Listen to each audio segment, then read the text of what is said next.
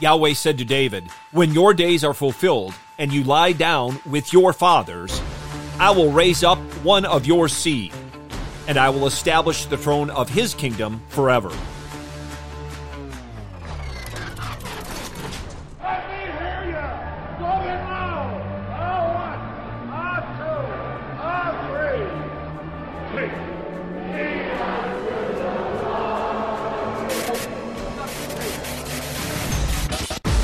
Welcome to In the Bullpen Up and Ready, a ministry of developing contenders. The call has come. You need to get up and ready now. And look who's coming up. High fly ball into right field. She is gone. The words of today's introduction were some of the words from yesterday's text, and they set the backdrop for our passage today. Psalm 89 is a maskil of Ethan the Ezrahite, and it is a lengthy song of praise and petition based on the covenant Yahweh made with David, the covenant we have recorded in 2 Samuel 7. Psalm 89 opens with very personal praise, and it is a praise for the goodness of Yahweh.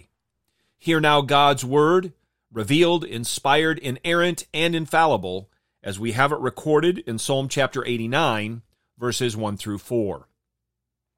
I will sing of the loving kindness of Yahweh forever.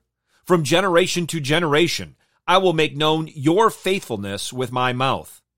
For I have said, loving kindness will be built up forever. In the heavens, you will establish your faithfulness. I have cut a covenant with my chosen. I have sworn to David my servant. I will establish your seed forever and build up your throne from generation to generation. From these first four verses of Psalm 89, we can draw two conclusions.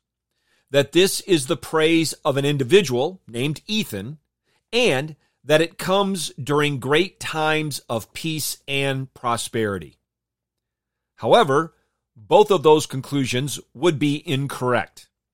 If we continue reading all 52 verses of this psalm, we would see that the circumstances were far from ideal. There were many reasons for despair. Yet, the psalmist declares his trust in and his praise of our triune God. As it regards this being a single individual engaging in such a rapturous song, we simply need to go to the verse immediately following our text. In verse 5, we read, The heavens and the assembly of the holy ones join in this praise. This psalm isn't simply the praise of one saint, but of the angels in heaven and the redeemed on earth, all praising Yahweh for his wonders, his loving kindness, and his faithfulness, all of which are forever. Thus, this is a praise of Father, Son, and Holy Spirit. It's a praise recalling Yahweh's covenant with David and recognizing that it is unchanging and unchangeable. It is so because it finds its yes and amen in Christ Jesus, who is the same yesterday, today, and forever.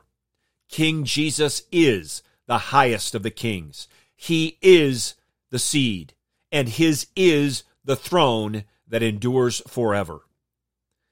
Our circumstances today, individually or collectively, may be far from ideal, but we are not to despair, but instead to join with myriads of angels to the festal gathering and assembly of the firstborn who are enrolled in heaven, and with all the people of Yahweh on earth, join in praising our great God in song, making known from one generation to the next his covenant, loving kindness, and his faithfulness, all to the glory of his name. Verse 52 is the final chapter, or the final verse in this chapter, and in book 3 of the Psalter.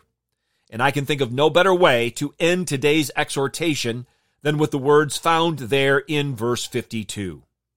Blessed be Yahweh forever. Amen and amen. Get your eyes up, fixed on Jesus, the author and perfecter of faith, and be ready to deny yourself, take up your cross, and follow him.